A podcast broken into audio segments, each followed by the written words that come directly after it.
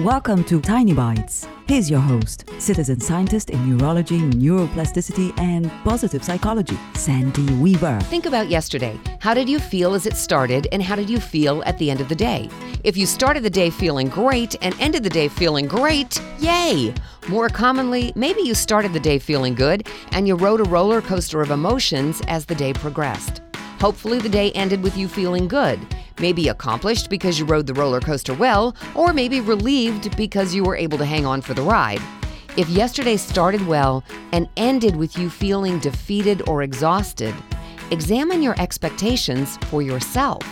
Most of the days of your life will be filled with ups and downs, and it's how you view them, how you react to them, and how you feel about yourself as you ride those ups and downs that shapes how you experience your life.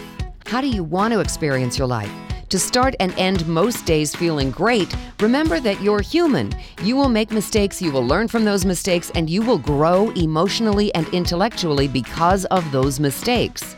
Celebrate your mistakes, and those feelings of defeat and exhaustion will ease right on out of your life. Subscribe to the podcast and share it with your friends. And there's lots more at centerforworkplacehappiness.com. Here's to your well being, one tiny bite at a time.